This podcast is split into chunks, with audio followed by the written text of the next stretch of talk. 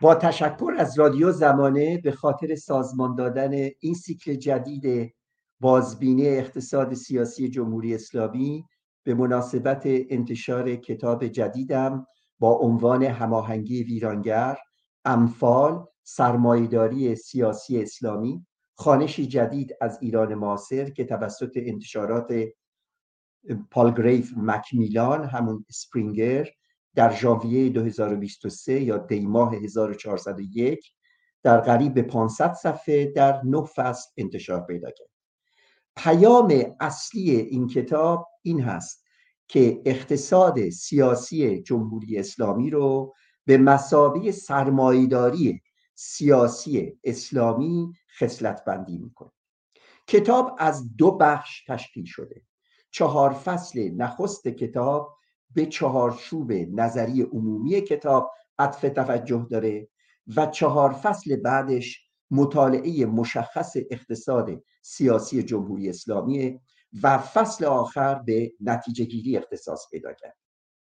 فصل پنجم که بررسی مشخص اقتصاد سیاسی ایران رو آغاز می‌کنه در وهله اول این پرسش رو مطرح می‌کنه که جایگاه اقتصاد اسلامی یا بالاخص اقتصاد شیعه اسلامی در ساختار نظام جمهوری اسلامی چیست؟ و در اینجا از اسلام صرفا اون مفاهیمی رو که در اقتصاد رسمی غالبا بهش توجه میشه یعنی نحوه سازمان دادن بانک های اسلامی بدون ربا یا معاملات مالی بدون ربا و یا حلال و حرام توجه نداره بلکه توجهش به ویژه متمرکزه روی مفهوم انفال در اصل 45 قانون اساسی جمهوری اسلامی که نحوه سازماندهی ویژه‌ای رو برای مالیه عمومی public finance مطرح می‌کنه. بنابراین فصل پنجم به انفال در نظر یعنی در فقه شیعه و در قانون اساسی جمهوری اسلامی نظر داره. سپس مراحل سگانه انفال در عمل طی فصول ششم و هفتم بررسی میشه که در پراتیک نظام اقتصادی در زیر جمهوری اسلامی چجوری بوده تا اینکه نشون بده چگونه سرمایداری سیاسی اسلامی شکل گرفته و انقلاب اسلامی در واقع در حوزه اقتصاد چگونه در سال 1384 85 یا 2005 2006 با طرح خصوصی کردن یا تجدید نظر در اصل 44 قانون اساسی توسط سید علی خامنه ای صورت گرفته. اون چیزی که موضوع به خصوصی شدن بوده. بنابراین در این مباحثات مسئله اصلی ما مطالعه در واقع جنبه اقتصادی انقلاب اسلامی است. یا به عبارت دیگر اسلام سیاسی رو می‌خوایم بفهمیم که بود اقتصادیش به چه چیزایی به چه نتایجی منجر شده. فصل نهم یا بخش نتیجه گیری توضیح میده چرا نظام سرمایداری سیاسی اسلامی اصلاح پذیر نیست و نیازمند انقلاب و تحول بنیادینه. سه گفتار من بر پایه این فصل ریخته شده. گفتار اول گفتاری است که به چهارچوب نظری عام می‌پردازه و دو گفتار بعد به اقتصاد سیاسی جمهوری اسلامی می‌پردازه و نتیجه گیری همراه با. امروز گفتار اول یا چهارچوب نظری عام مباحثات این کتاب مطرح میشه. می‌تونم برای طرح نشون دادن طرح کلی این گفتار نخست از سه بند استفاده کنم که سه بخش این گفتاره. بند اول به مناسبات تولید و توزیع و مفهوم شیوه های تولید و شیوه های تصاحب و هماهنگی می‌پردازه. شیوه تولید منظورم mode of production است اصطلاحی که توسط کارل مارکس استفاده شد و شیوه های هماهنگی و تصاحب که mode of coordination ازش میشه یاد کرد پاره اوقات مثلا در کار پولانی و اقتصاددادان نهو نهادگرا به عنوان mode of transaction ازش استفاده کرد. دوم به مفهوم شیوه هماهنگی ویرانگر خواهم پرداخت و سوم به مفهوم دو نوع سرمایداری تفکیک دو گونه در سرمایداری یکی سرمایداری سیاسی و دیگری سرمایداری بازار.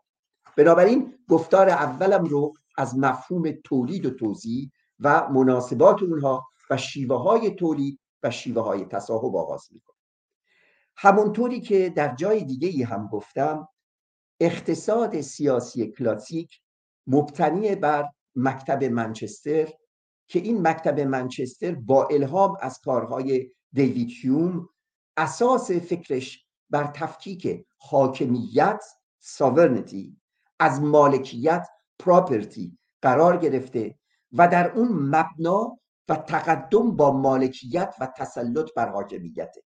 یعنی مسئله اصلی اقتصاد موضوعش مالکیت تلقی شده. پراپرتی به این اعتبار هم در ادامه همین سنت ژان باتیسته در کتابش پیرامون اقتصاد سیاسی در 1084 توصیه کرده که اقتصاد دایره‌ش از سیاست جدا بشه و منظورش از اقتصاد تولید ثروت که در برگیرنده تولید توزیع مبادله و مصرف همین سنت اقتصاد کلاسیک در اثر کارل مارکس انعکاس پیدا کرده.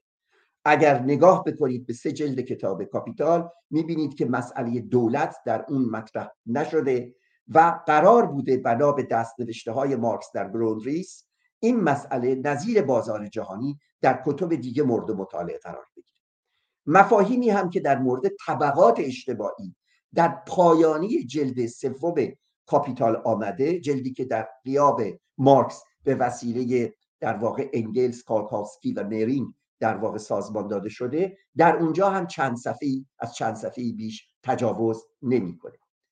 در مقدمی بر نقد اقتصاد سیاسی مارکس به سراحت دو چیز رو از هم تفکیک کرده زیربنای اقتصادی و دوم روبنا که مجموعه دستگاه دولتی قضایی مذهب ایدولوژی هنر و غیره رو در بر می‌گیره.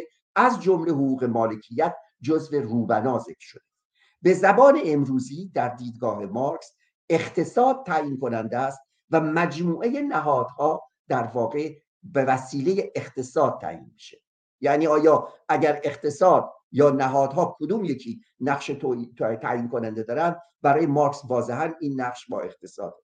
خب اقتصاد از نظر مارکس باز در فصل در یک مقاله که در گروندلیست هست در بخشی به نام به اصطلاح متد اقتصاد سیاسی که می‌پردازه به روابط عام تولید توزیع مبادله و مصرف در اونجا تحلیل خودش رو مارکس ارائه میده. از این مناسبات بین این, این پروسه اقتصادی که آنات مختلفش لحظات مختلفش تولیدن توزیعن مبادله و مصرفن و سعی می‌کنه این رو نه فقط در اقتصاد سیاسی نظام بازار سرمایداری توضیح بده بلکه در کلیه اقتصادیات بحث کنه و سعی می‌کنه لحظه تعیین کننده اون آن تعیین کننده این روند رو در تولید جستجو بکنه.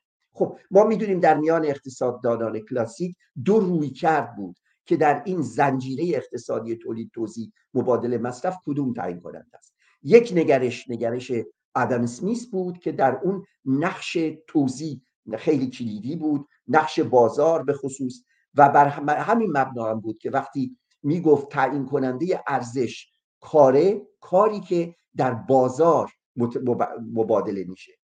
دومین نگاه نگاه ریکاردو هست که بیشتر روی تولید تاکید داره. و وقتی از ارزش صحبت می‌کنه مقدار کار متجسد شده در کالا رو مد نظر داره که اساسا پروداکتیویسته تولیدگراست و نه به صورت مارکتگرا یا توزیگرا خب این سنت ریکاردویی همخانی داره که متوجه بیشتر تاکید بر تولید تا بازار در کارهای سن سیمون سوسیالیست فرانسوی بسیار بسیار رایجه و همین سنتی که نزد مارکس به اصطلاح مورد توجه واقع شده و او رو تحت تاثیر قرار داده. در متد اقتصاد سیاسی مارکس تولید تعیین کننده است و نه تصاحب یا توزیع. چرا؟ برای اون که مارکس میپذیره که توزیع می‌تونه تحت تاثیر عوامل روبنایی واقع بشه. برای نمونه وقتی مثلا جنگ ها پیش میاد و دارایی های یک کشور غارت میشه یک تجدید توزیع ثروتی صورت می‌گیره. ولی جنگ قهر و انقلاب از نظر مارکس فرعی محسوب میشن به تولید. بنابراین مارکس تاکید داره بر تقدم اقتصاد بر نهادها و برای اینکه تقدم اقتصاد بر نهادها بشه عرصه تولید رو تعیین کننده می‌دونه نه توزیع. چون اگر شما توزیع رو بگید دو مرتبه این مسئله مطرح میشه که وزن نهادها نسبت به اقتصاد چیه؟ چرا که از به گمان مارکس توزیع در واقع تحت تاثیر عوامل روبنایی از جمله جنگ ها می‌تونه قرار بگیره. متناسب با این امره که مارکس مفهوم شیوه تولید یا مود of production رو تعریف می‌کنه که شامل دو بخش شامل نیروهای مولد یا productive forces هست که از ابزار کار نیروی کار و موضوع کار شکل می‌گیره و درش تکنولوژی تعیین کننده است و مناسبات اجتماعی تولید. بسیار خوب. در نگاه مارکس تکنولوژی یا نیروهای مولده تعیین کننده است. در کتاب فقر فلسفه است که او با سراحت این رو عنوان می‌کنه که, آس... که در واقع آسیاب دستی فئودالیسم رو مشخص می‌کنه هند میل نظام فئودالی رو مشخص می‌کنه و استیم میل آسیاب مبتکی بر باشین بخار نظام سرمایداری صنعتی رو. بنابراین اگر بخوایم از ادبیات معاصر اقتصادی کمک بگیریم می‌تونیم بگیم که اگر اقتصاد رو ما به مسابه یک کل ارگانیک ببینیم و با انسان مقایسش بکنیم به عنوان یک موجود ارگانیک در انسان ما یه جسم داریم ولی در این حال سیستم عصبی داریم و روح داریم. جسم انسان در واقع اون چیزی که در معادل اقتصادیش اون بهش میگن روندهای واقعی. روندهای واقعی یعنی مجموعه داده ها و ستانده ها در اقتصاد. اینپوت و آوتپوت چقدر داده وارد اقتصاد شده و چقدر ستانده شده. چه عوامل تولیدی وارد شده و چه محصولی ازش اخذ شده. این رو ما در اقتصاد به وسیله کار لئونتیف داریم. در اینجا هیچ نهادی مطرح نیست. نهادها رو میشه تشبیه کرد به سیستم عصبی که با بازار مشخص میشه با سازماندهی مشخص میشه و غیره. نهادها در واقع مثل روح و سیستم عصبی که در انسان عمل می‌کنه عین اون در سیستم اقتصادی عمل می‌کنه. در نظریه یک نوع روی کرد در اقتصاد به وسیله لئونتیف این بیشتر پروسه های مادی و واقعی که تعیین کننده است و نه روندهای کنترل. خب این تعبیر به خصوص ما شاهدش هستیم که از دهه اواخر 60 70 در اقتصاد مورد چالش واقع میشه و بیشتر بر اهمیت نهادها تاکید به عمل میاد. همین امر رو ما در میان مارکسیستا هم شاهدیم. شارل بتلهایم بود که در قرائتش از مبارزه طبقاتی در اتحاد شوروی تأکید داشت بر مرزبندی با یک نوع قرائت اکونومیستی از مارکس که تأکید اصلی رو بر همین نیروهای مولده می‌گذاره و تا حدودی خود مارکس رو در این امر مقصر می‌دونسته. بعدها در همین دهه هفتاد شاهد دو قرائت بودیم از فصل اول کاپیتال آیا باید کار فقط به عنوان نیرویی که در کالا متجسد شده در نظر گرفته بشه یا کار اونچنان که در بازار چرخیده میشه؟ و برای این میان اقتصاددانان یک تعارض شدید افتاد که اقتصاددانان مارکسی سر تعریفش. به هر حال از دیدگاه من تفکیک به اصطلاح زیربنا و روبنا و نحوهی که مارکس در نقد اقتصاد سیاسی مسئله تعیین روبنا توسط زیربنا رو مطرح کرد در کل سیستم اقتصادی دو ایراد اصلی داره. ایراد اولش این هست که تفکیک زیربنا و روبنا یک سوی است. باید از ادغام اونها هم صحبت کرد. این چیزی که به عنوان روبنا آمده یا شیوه های مالکیت و نهادها خودش به سهم خودش بر روندهای تولیدی تاثیر مستقیم و بیواسطه ای داره. و دوم اینکه نحوه تعیین کننده ای که مارکس قائل برای اقتصاد در قیاب در قیاس با یا تولید در قیاس با سایر نهادها یک جانبه است که او رو تعیین کننده می‌دونه. به گمان من چیزی که اینجا وجود داره تعیین کنندگی متقابل نهادها و اقتصاد. به بار دیگر من بر این باور نیستم که اقتصاد همواره نهادها رو تعیین می‌کنه. خیر نهادها اقتصاد رو تعیین می‌کنن در دراز مدت و این در بسیار دراز مدته که تولید در واقع می‌تونه به نوبه خودش نهادها رو تعیین کنه. به عبارت دیگر من از مفهوم reciprocal causation در واقع استفاده می کنم که تعیین کنندگی متقابل در بازه های زمانی مختلف هستش. به گمان من در طول زمانهای طولانی تر همونطوری که کندراتیف شومپتر اشاره کردن ساختار تحول تکنولوژی می‌تونه دستگاه ها و نهادها را عوض کنه. ولی در دورهای کوتاهتر نهادها غالبا تعیین کننده هستند در موقعیت روندهای اقتصادی. خب در اینجا من به بخش دوم صحبتم می‌رسم. به اهمیت دیدن دو لحظه مختلف. فقط تولید نیست که تعیین کننده است. توضیح نیست می‌تونه تعیین کننده باشه. و از اینجا از به تفکیک دو مفهوم می‌رسم. نه فقط شیوه تولید یا mode of production بلکه شیوه تصاحب mode of appropriation and transaction و نحوه مبادله در واقع هستش. خب در اینجا من باید بگم که کارل پورالین که از مفهوم اشکال تراکنش استفاده کرد یا mode of transaction نظر به همین نکته داشت که من الان مطرح کردم. به این معنا که بازار یا مبادله رو به عنوان یک شکل ادغام اجتماعی یک شکل تراکنش اجتماعی می‌دید. تجدید توزیع یا ریدیستریبیوشن که در اون نقش دولت یا دستگاه مذهبی می‌تونه در جذب و چرخش منابع باز توزیع منابع نقش کلیدی باشه رو به عنوان شیوه دوم ادغام اجتماعی می‌دید و نقش reciprocity همیاری متقابل یا تعاون رو به عنوان شکل سوم ادغام اجتماعی می‌دید خب ما می‌دونیم که مفهوم transaction در ادبیات اقتصادی نو نهادگرا new institutional که مثل در واقع کارهای ویلیامسون هستش و مثل کارهای دوگلاس نورث از بعد اقتصاد به صلاح اقتصاد ماکرو یا کلان بیرون اومد و تبدیل شد به یک اقتصاد خرد به تراکنش و هزینه های تراکنشی یا هزینه های مبادله ای و اساسا این اشکال متنوش هرچه بیشتر نادیده گرفته شد و بیشتر بر بازار به عنوان تنها شکل هماهنگی به اصطلاح نهادها و سازمانها بهش توجه شد. خب من چه چیزی به مفاهیم در واقع من در واقع سنتی رو که فکر می کنم باید مسئله شیوه های تصاحب رو در نظر گرفت سنتیه که کارپولانی گذاشته. نه سنتی که در واقع ویلیامسون یا در واقع دوگلاس نورد گذاشته. اونها چیزهایی دارن که به سهم خودشون مسائل مهمی رو در مورد ساختار شرکت ها و بازها را روشن کردن که به نظر من قابل فراگیری اهمیت داره. ولی نگاه من به ترانزکشن نگاهی که پولانی مطرح کرد. چه چیزی رو من به طور جدید به پولانی افزودم و در پولانی تغییر دادم؟ این در دو نکته خلاصه می کنم از اونجایی که پیشتر راجع به شیوه های هماهنگی ویرانگر یا شیوه هماهنگی ویرانگر سخن گفتم و نوشتم سعی می کنم به تفصیل به این قصه نپردازم. فقط به دو نکته ای که من تازه آوردم.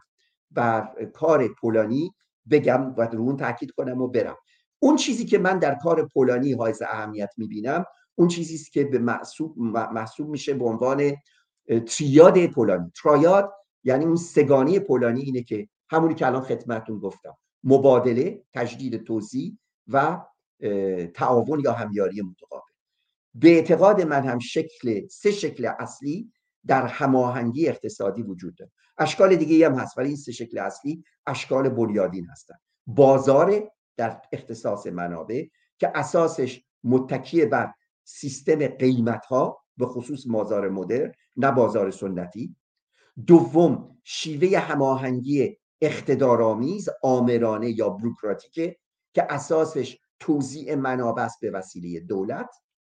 و سوم شیوه همیاری متقابل که در گذشته بر قبایل متکی بود و در دوره معاصر بر نظام تعاونی ها نظام همبسته و تعاون به خصوص در میان کارگران انواع تعاونی های تولیدی توزیعی و مصرفی که کارگران ایجاد کردند و اشکال دیگری از خودمدیریتی.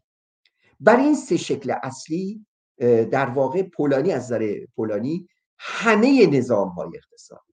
در همه کشورها ترکیبی از این ستا رو داره مفهومی که پولانی مطرح کرده آرتیکیولیشنه. چگونگی مفصل بندی این اشکال ادغام اجتماعی که غالبا یکی از میان این ستا تسلط داره. مثلا در نظام اقتصاد سرمایداری آمریکا بازاره که بر اون دوتای دیگه ارجحیت پیدا می‌کنه. حالا که در نظام اتحاد شوروی جامعه های نوع شوروی این نظام اقتدارگرا آمرانه و بروکراتیکه که تسلط داره. و در نظام های اشتراکی اولیه مدت های طولانی نظام تعاونی بود که در واقع احراز سلطه می‌کرد. دو مفهومی که من به پولانی افزودم این هاست یک من مفهوم عدم مفصل بندی یا disarticulation رو اضافه کردم که در پولانی نیست. disarticulation موقعی هست که این اشکال هماهنگی با همدیگه تلفیق نمیشن.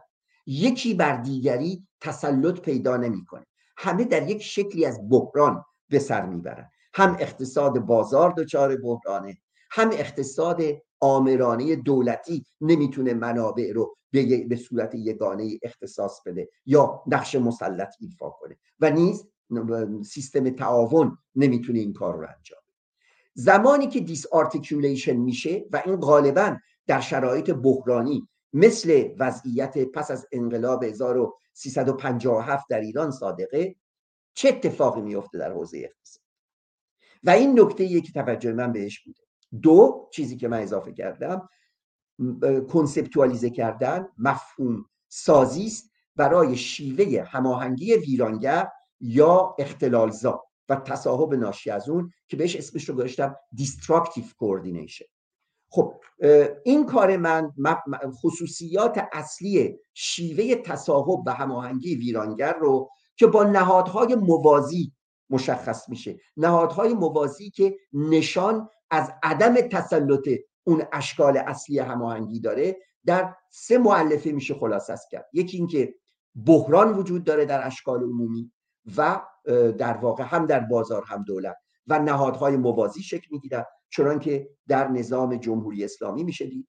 دوم اینکه حقوق مالکیت تعریف شده نیست و برای اینکه حقوق مالکیت صورت بگیره یا حق دارایی تعیین بشه اساسش متکیه بر اعمال قهر اوریان شکل تصاحب پیدا می‌کنه یا چپاول و غارت رستولیوس.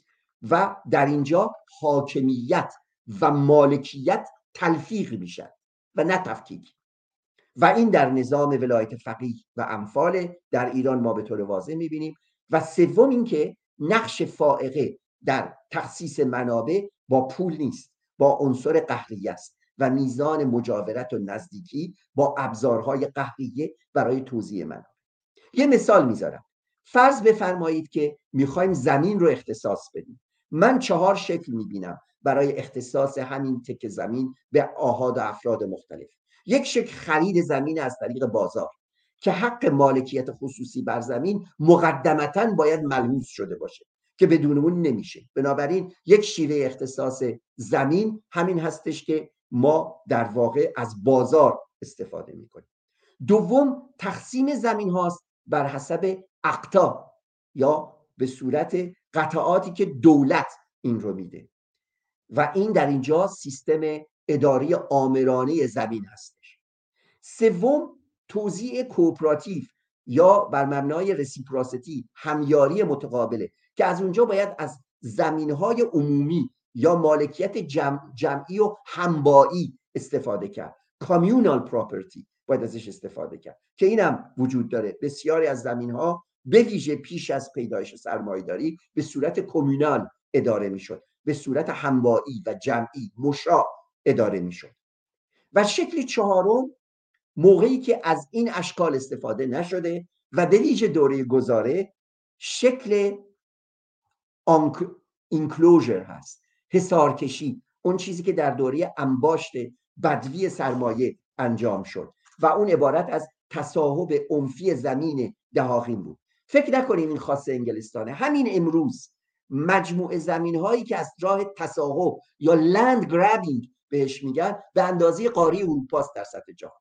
در چین این رو ما شاهدش هستیم در برزیل این رو ما شاهدش هستیم در بسیاری از کشورهای خاورمیانه شاهدش هستیم و در آمریکا ما شاهدش هستیم. در ابتدای تاسیس سرمایهداری لند گرابینگ رو شما می‌بینید که چگونه مهاجرین تازه آمریکایی از زمین های در واقع سرخپوستان گفته شد. یعنی ساکنین اصلی آمریکا گرفتند همینطور کار رو در کانادا و در استرالیا انجام دادن. بنابراین اون چیزی که من به عنوان شیوه هماهنگی و تصاحب ویرانگر ازش نام می‌برم عبارت هستش از همین شکلی که انجام شد. بنابراین این دومین مفهوم این مفهوم تصاحب به اصطلاح عنفی هماهنگی ویرانگر در قاعده شیوه های تولید نمی گنجه ولی اگر ما به توضیح اهمیت بدیم جایگاه نصب و چپاول به روشنی در این ماجرا روشن میشه. از اینجا وارد بخش سوم صحبت و آخرم در این گفتار میشم. مفهومی که کتاب من بر اون استوار است مفهوم سرمایداری سیاسی و سرمایداری بازار. اجازه بدید که تأکید کنم در توضیح سرمایدارانه نیست قبل از اینکه تولید سرمایدارانه شکل بگیره ما توضیح سرمایدارانه داشتیم. یعنی توضیح و تولید در روند پیدایش سرمایداری لحظاتی هستند که تاریخا از همدیگه فاصله دارند. منظور از توضیح سرمایدانه چیه؟ کسب سود پولی پروفیت میکینگ و اون هم مانیتری پروفیت میکینگ سودی که پولی باشه این رو باید بهش گفت توضیح سرمایدار توضیح سرمایدارانه از ازمنه پیش وجود داشت از چین باستان وجود داشت در به اصطلاح روم باستان وجود داشت و این رو ما به اشکال مختلف دیدیم. من جمله اینها اون چیزی که برودل تشریح کرد به عنوان تجارت راه دور ابریشم و همینطور ادویه مهم مثل فلفل در واقع وسایلی بودند که وزن کم و ارزش بسیار داشتند و اینها بودند که تجارت جهانی رو شکل می‌دادند و در دیدگاه برودل اینها مبادی اولیه سرمایهداری هستش که از اقتصاد معیشتی جدا می‌کنه اقتصاد رو و هرچه بیشتر پایه ارزش مبادله و سودجویی رو شکل میده. دو شکل سرمایه سرمایه ربایی و سرمایه تجاری این نقش مهم رو ایفا کردن. بر اینها باید اضافه کرد اون چیزی رو که مکس وبر به عنوان سرمایهداری سیاسی آورده. یعنی استفاده از ابزارهای غیر بازاری یا سیاسی برای ثروتمند ساختن و سودجویی.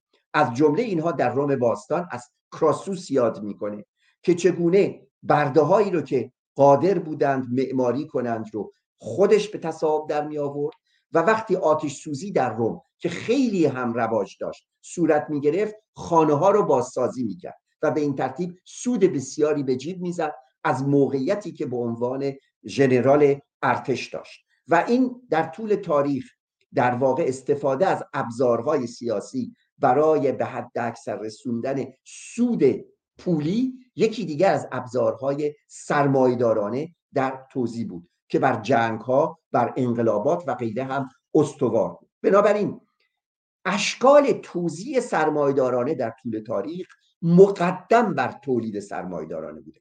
تولید سرمایدارانه از زمان انقلاب صنعتی هستش.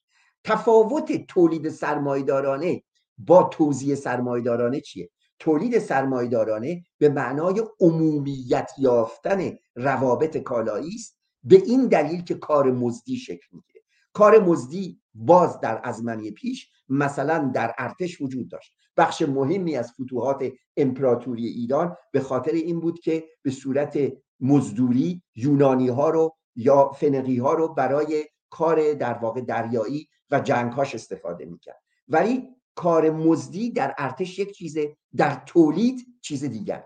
و تولید سرمایدارانه امکان میده که بازارها عمومیت پیدا کنند.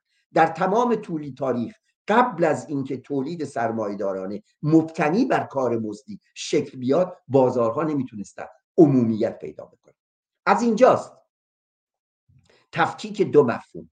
مفهوم سرمایداری بازار که اساسا عبارت است از تبدیل نیروی کار به کالا و عمومیت یافتن روابط کالایی و سرمایداری سیاسی که متکی است بر حداکثرسازی سود یا سود پولی بر پایه روش های غیر بازاری و به خصوص قارن این مفهوم سرمایداری سیاسی به وسیله ماکس وبر در 1905 در کتابش در مورد نقش اخلاق پروتستان ابتدا مطرح شد و سپس در کارش در جامعه و اقتصاد 1922 در واقع مطرح شد. در مورد اینکه چه می‌فهمید از سرمایداری سیاسی سه شکل تحصیل سود پولی رو مد نظر داشت. یکی سودهای قارتگرانه بود که ناشی بود از مداخله سازمان های سیاسی یا اشخاص وابسته به سیاست در تأمین به اصطلاح مالی جنگ ها و نیز انقلابات. اون رو میشه گفت بوتی کپیتالیسم. بوتی کپیتالیزم سرمایداری غارتگر هستش که در اون از جنگ برای بهرهگری استفاده میشه. مثلا تمام این قصه برده هایی که بودند در جنگ ها اگر پیروزی با روم بود اون چیزی که فتوحات می‌شد و اسرا خودشون در واقع تبدیل می‌شدن به نیروهای برده و این نیروهای برده بودند که به اصطلاح به وسیله مؤسسات گلادیاتورها خریداری می و از اونها سود کسب می شد یا در معادن به کار گرفته می شدن و اونهایی که معادن بهره برداری می‌کردن از نیروی برده, برده استفاده می‌کرد فراموش نکنیم این کار عینا در زیر فاشیسم انجام شد. از یهودی ها به عنوان برده در سازمان دادن تولید استفاده می‌کردن که او رو نمیشه به عنوان صرفا کار مزدی به معنی دقیق کلمه آورد. دوم سود ناشی از استیلای قهرامیز بود. نظیر سودهای استعماری و یا ایجاد کیسارهای اجباری و نیز تجارت اجباری. خراج گرفتن و اعمال خراج بر مثلا اقلیت های مذهبی. یکی از اون نمونه های بارزش گرفتن حق زمه است بر مسلمان غیر مسلمان ها در امپراتوری اسلامی. که همون قصه بر هندو هاست. میزانی که ازشون زمه اخذ می‌شد. این رو باید گفت که سود پولی که از در واقع استیلای قهرامیز منبعثه و تجارت اجباری و یا ایجاد کشزارهای مختلفی که در اون از کار اجباری استفاده میشه. مثلا پلانتاسیون های پنبه در جنوب آمریکا از زمره ایناست. و سوم نوع معاملات غیر عادی به واسطه قناعم سیاسی بود که همون چیزی که بهش رشوه در واقع گفته میشه. خب و من در اینجا باید بگم که مفهوم سرمایداری سیاسی پاری اوقات بعضا این تقلیل پیدا کرده به زد و بند و پارتی بازی سرمایداری مافیایی گفته شده یا سرمایداری به اصطلاح روابطی گفته. کرونی کپیتالیزم من می‌بینم بسیار در ادبیات اقتصاددونای ایرونی از رژیم جمهوری اسلامی به این اعتبار استفاده می‌کنه مشکل اینه که این مفهوم فاقد پای تئوریک جدی. اولین بار کرونی کپیتالیزم به جورج تبر در استفاده کرد در 1980 در مورد فیلیپین استفاده کرد. برای دو چیز. برای امتیازات ویژه‌ای که برای معافیت از مالیات و برای بهرهمندی از دیگر کمک های دولتی رژیم مارکوس برای خانواده و دوستان آشنایانش قائل بود و دوم روابط شبکه‌ای و اجتماعی روابط رفیق بازی و پارتی بازی و این مفهوم رو تبر ایجاد کرد که 1980 و بعد دوباره 2015 راجع بهش نوشت که در مجله اکونومیست بسیار بازتاب داشت. برای اینکه دولت های توسعه‌گرا رو developmental state رو از دولت های crony capitalism جدا کنه. جالب اینه که اگر شما دولت های در واقع developmental رو هم در نظر بگیرید می‌بینید که خیلی همین روابط بازی و پارتی بازی است و این تفکیکی که تبر بر مبنای اون می‌خواست crony capitalism رو در مقابل دولت های به اصطلاح توسعه قرار بده چیز مهملی از آب در اومد. برای نمونه مجله اکونومیست که در واقع مشوق این مفهوم بود شاخص سرمایه‌داری های crony capitalism رو در سال 2014 منتشر کرد. رتبه اول به هنگ کنگ تعلق داره رتبه دوم به مالزی. ببخشید رتبه سوم به مالزی رتبه پنجم به سنگاپور و فیلیپین که باید در واقع مظهر crony capitalism باشه رتبه ششم رو اخذ کرده. خب شما نگاه کنید هنگ کنگ مالزی و سنگاپور جزو کشورهایی محسوب میشن که developmental state دولت های توسعه و معجزه آسیای جنوب شرقی هستند در توسعه اقتصادی. به گمان من این حرف حرف بی که میشه دولت ها رو به دو بخش توسعه گرا و کرونی کپیتالیزم جستجو کرد تقسیم کرد. مسئله اصلی که در کار وبر معنا داشت کادر مفهوم بندی شیوه های اخص سود بود. اخص سود از طریق بازار یا از روش های سیاسی که به گمان من به لحاظ کنسپتویل های اهمیت زیادی. باید بگم که اگر تبر در وهله اول این مفهوم برای کشورهای در حال توسعه مطرح کرد در 2008 بعد از اون بحران مالی بزرگ این مفهوم به خود آمریکا سرایت کرد و اقتصاد آمریکا از 2008 بدین سوی چه در زیر دونالد ترامپ چه در زیر اوباما به عنوان در ریاست جمهوری اوباما به عنوان در واقع مفهوم crony capitalism. استفاده شد. خیلی از اقتصاددان ها هم او رو استفاده کردن. ولی در میان کارهایی که انجام شد باید گفت که مفهوم سرمایه‌داری سیاسی به دلایلی که عرض می کنم خدمتتون دارای یک مفهوم تئوریکه و مثل crony capitalism صرفا رفیق, رفیق بازی نیست. سه عرصه رو من گفتم. colonialism رو نمیشه گفت crony capitalism. اینجوری در واقع یک جوری تبرئه میشه سرمایه داری colonialism محصول سرمایه داریه ولی جایگاه خودش رو داره. غنائم جنگی به همچنین. و الان من خدمتتون عرض کردم غنائم جنگی بخشی از سرمایه‌داری سیاسی محسوب میشه. و سوم رژیم های مصادره confiscatory regime confiscatory regime فقط عبارت از رفیق بازی نیست. نحوه معینی است از به اصطلاح تصاحب و هماهنگی. که اون رو ما به عنوان سرمایداری سیاسی سیاسی تعریف می‌کنم. خب پس سرمایداری سیاسی که در تعریف من هست اشکال ویژه ای از تحصیل سود بالاخص رانجویی من پنج خصیصه برای سرمایداری سیاسی قائلم و قبل از اینکه این پنج خصیصه رو راجع به سرمایداری سیاسی بگم که این به مهداد وهابی تعلق داره باید اشاره کنم که اونچه که من دارم میگم اینطور نیست که پیشینه تئوریکی نداره.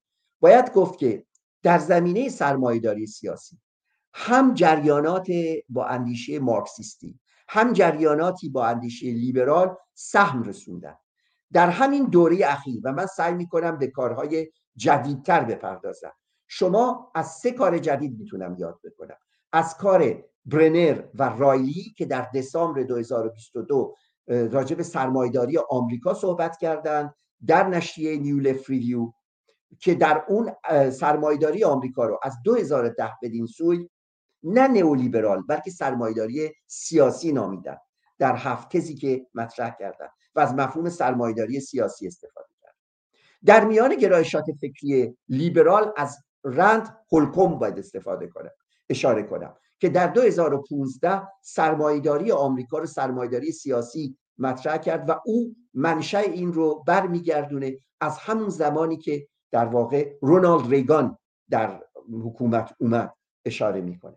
من در مورد زمانگذاری با او هم نظر نیستم ولی می‌خوام بگم که سنتیه و رونالد رند هولکومب برای فکر این فکر از کاری که مورخ اقتصادی کلکو در مورد اقتصاد آمریکا. بالاخص در عصر پروگرسیو پروگرسیو ایرا از 1900 تا 1916 کرد که در اون تراکم و تمرکز سرمایه از رقابت آزاد به وسیله شرکت های بزرگ اجتناب شد و دولت برای تنظیم اقتصاد آمد.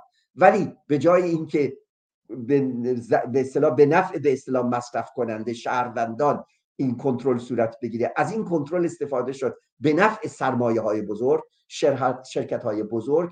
از اینجا مفهوم سرمایهداری سیاسی رو کلکو اول گرفت در سال 1963 و 65 در کارهای اقتصاددان برجسته حضور مالی که از دیدگاه مینستریم از دیدگاه مرسومه لویجی زینگالس از شرکت های سیاسی نام برد که ما در نمونه ایرانیش مثلا می‌تونیم از شرکت نفت یاد کنیم که هیچ وقت وزارت خون نبود در دوره شاه و شخصا شاه در واقع امورش رو بررسی می‌کرد.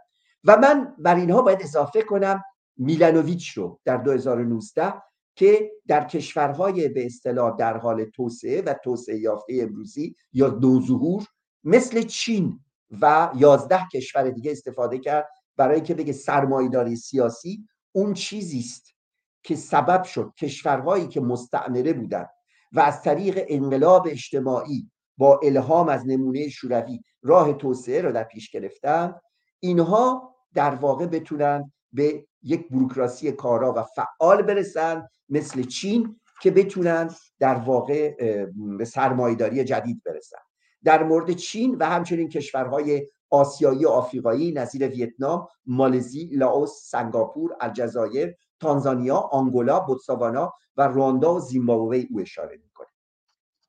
خب من اگر بخوام در مجموع اشاره کنم باید بگم که در این آثاری که ازشون یاد بردم دو مسیر برای سرمایداری سیاسی مطرح شده. سرمایداری سیاسی تلفیق همیشه حاکمیت و مالکیت بوده. ولی از کدوم مسیر؟ کارهایی رو که ما در میلانوویچ می‌بینیم کاری که تاکیدش بر اینه که اونهایی که حاکمیت رو داشتن به مالکیت دست پیدا کرد و بنابراین از دستگاه سیاسی آغاز شده به تصرف حضور مالکیت تاکید تسری پیدا کرد. در کارهایی که سرمایداری سیاسی رو عموما در کشورهای پیشرفته از جمله آمریکا مورد تاکید قرار میدن بنابراین مثل رندال هولکوم مثل کلکو و مثل برنر و رایلی تاکید بر اینه که قدرت صاحبان سرمایه business در واقع.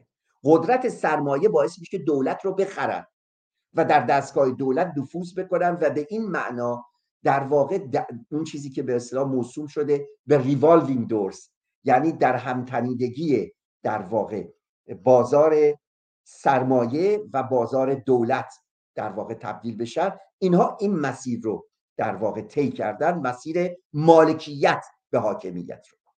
در دیدگاه من سرمایداری سیاسی همه اینا رو در بر می‌گیره. سرمایداری سیاسی به لحاظ تاریخی مقدمه بر سرمایداری بازار.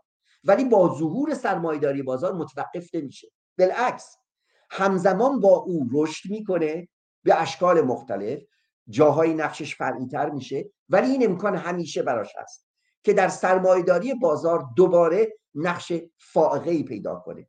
هرچه که تمرکز و تراکم سرمایه بیشتر میشه. دو مفهوم هست که من فکر می‌کنم در کار من روش تاکید هست که این دو مفهوم در تمام آثاری که پیشتر گفتم نیست. یکی که غالبا دولت قارتگر تشخیص داده نمیشه در آثاری که من گفتم. در حالی مثل, هولکوب در حالی که در کار من نقش قارتگر دولته و دومی که غالبا در کارهای برخی از اینها دولت کارا تشخیص داده میشه دولت ایفیشنته مثل مفهومی که میلانوویچ میگه در مورد سرمایداری در چین. خب من تعریفم چیه از سرمایداری سیاسی و مختصاتش رو چی می‌بینم؟ به گمان من سرمایداری سیاسی با پنج خصیصه تعریف میشه. من این خصوصیات رو دونه به دونه میشورم خصلت اولش این هست که سرمایداری سیاسی مکانیزم های قارتگرانه غیر بازاری رو استفاده می‌کنه برای سوداوری پولی یا اخسرات سود در اینجا در حوزه توزیع از طریق فعالیت های مصادره ای سلب مالکیت و غارتگرانه در جایی که روابط بازاری و پولی و مالی وجود داشته باشه و نه در جایی که این وجود نداشته باشه. بنابراین تاکیدم روی اهمیت در واقع به اصطلاح حوزه توزیعه. بنابراین می‌تونه به هیچ وجه ارزش افسوده و تولیدی صورت نگیره. با به حد اکثر رسوندن ارزش دارایی های ربوده شده در واقع چرخش این انباش صورت بگیره. خصلت دوم اینه که مبنا یا بنیاد اصلی سرمایهداری سیاسی آمیزش یا تلفیق حاکمیت و مالکیت. به این اعتبار من فکر می کنم که هم در مورد جمهوری اسلامی در بحث بعدم خواهیم دید. نقش کلیدی رو داره و هم در دوره شاه ما سرمایداری سیاسی داشتیم که مبتنی بود بر این تلفیق حاکمیت و مالکیت. من در بحثی که در مورد تاریخ سرمایداری کردم و در رادیو زمانه بوده در صد سال اخیر به اهمیت سرمایداری سیاسی اونجا هم اشاره کرد. سوم سرمایداری سیاسی مستلزم ائتلاف دولت و بخش خصوصی بر پایه رانجویی و وقتی که میگم متکیه بر این اینجا منظورم از دولت دولتی نیست که به عنوان نماینده عموم طبقه سرمایدار عمل می‌کنه و سرمایداری دولتی رو شکل میده. سرمایداری دولتی لزوما دولت و بدنش یا بروکراسی دولتی قنیمتی نیست برای طبقه سیاستمدار و صاحب سرمایه. یعنی چیزی به نام کاست حکومتی لزوما شکل نمی‌گیره. در اینجا نه. دولت قارتگر در سرمایداری سیاسی نه به عنوان لزوما منفعت کل طبقه سرمایدار بلکه به عنوان منافع قارتگرانه ائتلافی از بخشی از سرمایداران شکل می‌گیره که در اون بروکراسی دولتی خودش وسیله قنیمته برای طبقه هم سرمایه سیاست که دخالت می‌کنه در به اصطلاح اداره امور اقتصادی و سیاسی کشور و هم صاحبان سرمایه. اینو ما در مورد آمریکا خیلی خوب در دوره بوش می‌بینیم و همچنین در دوره دونالد ترامپ و در دوره اوباما که ادامه پیدا کرده که در اون چگونه اولا مثلا جنگ جنگ در تصاحب و حاکمیت بر عراق وسیله پولسازی بزرگ برای انواع شرکت های مختلف بوده. و یا چگونه سیاستمدارانی که بازنشسته شدن تبدیل میشن به رؤسای بزرگ در واقع شرکت های مالی. و بالعکس شرکت های مالی چگونه در در واقع در بازار دولت در دولت اعمال نفوذ می‌کنن. خب این نکته سوم هست به این معناست که دولت قارت کرد در اون بروکراسی دولتی غنیمتی برای هم طبقه سیاست مداره و هم طبقه به اصطلاح صاحب سرمایه. و واقعا اون چیزی که مارکس در مورد انگلستان می‌گفت رژیم توری و در اینجا به عنوان کاست حکومتی اینجا کاست حکومتی شکل می‌گیره. و چیزی که در مثلا ادبیات بیژن جزنی بورژوازی بوروکرات ما هیچ وقت این مفهوم رو در کارل مارکس ندیدیم. ولی در مورد ایران استفاده کرد رژیم که بیژن ازش استفاده می‌کرد. بیژن جزنی برای تشریح یکی از اخشار بورژوازی از نظر بیژن که با یک بدعت بورژوازی بروکرات اصلا مفهومش. و اینو در مورد کشور ایران به کار می‌برد. شما به یک معنا امروز می‌تونید از بورژوازی بروکرات در ایالات متحده آمریکا هم یاد کنید. چهارم سرمایه‌داری سیاسی. گرایش قوی داره به سوی بروکراتیزاسیون در چارچوب روابط بازار. یعنی نقطه حیات زندگیش نیست بازار حذف کنه. با بازار زندگی می‌کنه در عین حالی که براش محدودیت ایجاد می‌کنه. و اینه که می‌تونه بروکراتیزه کنه ولی در چارچوب روابط بازار. به این اعتبار باز تفاوت داره. با, با اقتصاد نوع شوروی بروکراتیزاسیون در اونجا در نقطه مقابل بازار قرار داشت نه در نقطه به اصطلاح تقویت بازار. و پنجم از حیث جامعه شناختی سرمایداری سیاسی منافع گروه کوچکی از نخبگان رو علیه اکثریت مردم در واقع افزایش میده.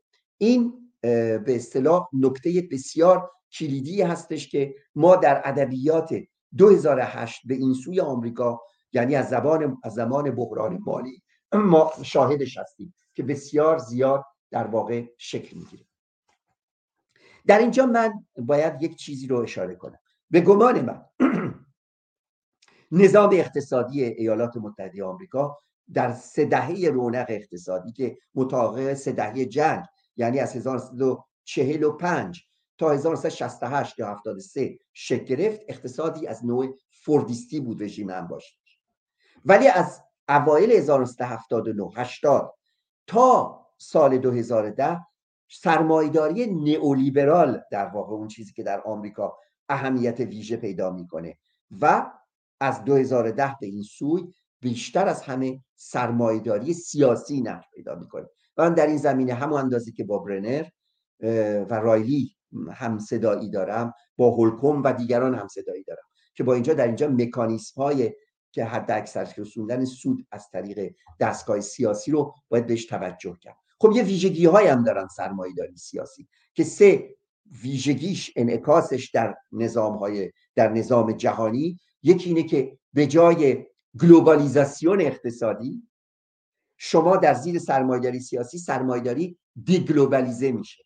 این دیگلوبالیزاسیون به دو شکل یکی یا ملی میشه مثلا سرمایداری آمریکایی یا سرمایداری آلمانی در مقابل سرمایداری فرانسوی و یا اینکه در واقع نوعی از به اصطلاح شیوه خودی هست مثل گلوبالیزاسیون های غیر سرمایدارانه که مبتنی بر امت امت اسلامی و این فرق می‌کنه با دولت ملت. دوم اینکه مکانیسم های بازار تحت شعاع مکانیسم های سیاسی در تجدید توزیع و در استحصال در واقع ارزش اضافی پیدا می‌کنه. بهره کشی از کارگران پیدا می‌کنه.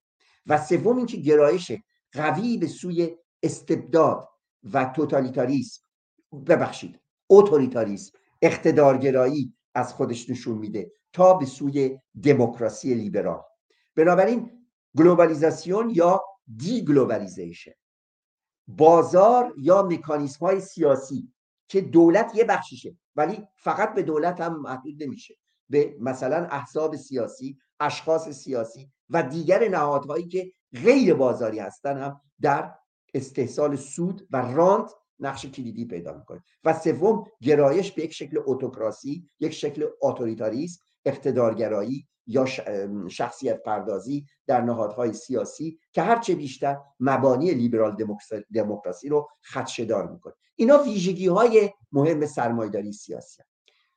دکته دومی که باید اشاره کنم اینه که سرمایداری سیاسی در دوره های بحران هم بحران اقتصادی هم می‌تونه رشد کنه. تولی و جنگ ها می‌تونه رشد کنه. ما یه بحثی همیشه داشتیم در اقتصاد و علوم سیاسی و اون تزی است که آدام اسمیس و دیگر لیبرال ها دادن. دو کمرس یعنی جایی که تجارت باشه جنگ نمیشه. در حالی که ما در تاریخ بسیار شاهدیم که جنگ ها و تجارت با هم بسیار قاطی و رفیق و ملازمت داشت از جمله اینا تمام جنگ هایی که امپراتوری های گذشته کردن. به نظر من در اینجا مفهوم بوتی کپیتالیست یا سرمایداری قارتگر خیلی نقش بازی می‌کنه. هر چقدر کسب سود برای توزیع در بخش توزیع می‌تونه بدون ایجاد ارزش افزوده از طریق جابجایی ارزش افزوده از طریق جنگ و قارت صورت بگیره و برای اون سرمایداری سیاسی کافیه. برای تولید سرمایدارانه باید حتما یک درجه ای از صلح وجود داشته باشه یا توافق وجود داشته باشه. این توافق یا صلح یا حسابرسی به راحتی می‌تونه در واقع به صورت منازعات اجتماعی داخلی در واقع صورت بگیره بدون اینکه لزوما با جنگ به هم ریخته بشه. تولید سرمایداری اونطوری که در دیدگاه مارکس اومده نیازی به قهر نداره برای اینکه انجام بشه. می‌تونه بدون قهر انجام بشه. جبر اقتصادی کافیه. ولی توزیع سرمایهداری نیازمند در این حال جنگ هستش.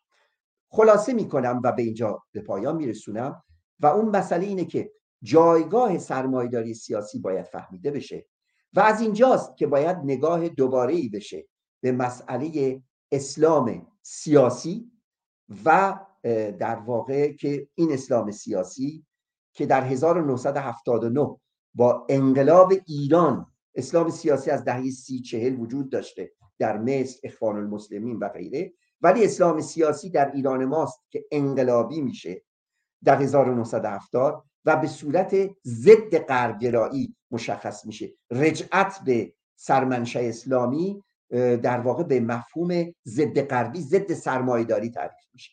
بنابراین ما دوباره به این می‌رسیم. رابطه اسلام و سرمایداری چیه؟ دو تز اصلی بود. وبر همواره روی تقابل اسلام با سرمایداری تاکید داشت و این مفهوم تقابل بین سرمایداری و اسلام در کارهای برخی دیگر مثل تیمور پوران اومده که میگه قوانین ناشی از فقه تسنن چجوری باعث جلوگیری از شرکت یا کمپانی به مفهوم مدرن کلمه بود بانکا بود. و ماکسیم رودنسون که تاکید می‌کنه بر اینکه اسلام و سرمایداری می‌تونند همزیستی داشته باشن و در اینجا به مسئله قریش قبیله قریش و تجارت در مکه اشاره می‌کنه. بی تردید اسلام با مرکانتیلیسم با تجارت با سوداوری پولی در حوزه توزیع انتباق داره. اما میزان انتباقش با تولید سرمایدارانه چیه؟ این یکی از نکاتیه که ما باید بحثش رو پیش ببریم و خواهیم دید که چرا این تفکیک بین سرمایداری سیاسی و سرمایداری بازار برای فهم رابطه اسلام و سرمایداری های اهمیته. من در اینجا به نخستین گفتارم که مربوط به مبادی نظریه بحثم و کتابم مربوط میشه خاتمه میدم که در سه نکته بود تولید و توضیح مفهوم شیوه های تولید و شیوه های تصاحب و هماهنگی یک. دو شیوه هماهنگی ویرانگر و تصاحب ویرانگر غارتگرانه. و سه مفهوم سرمایداری سیاسی یا تفکیک سرمایداری سیاسی از سرمایداری بازار. ممنون از توجهتون.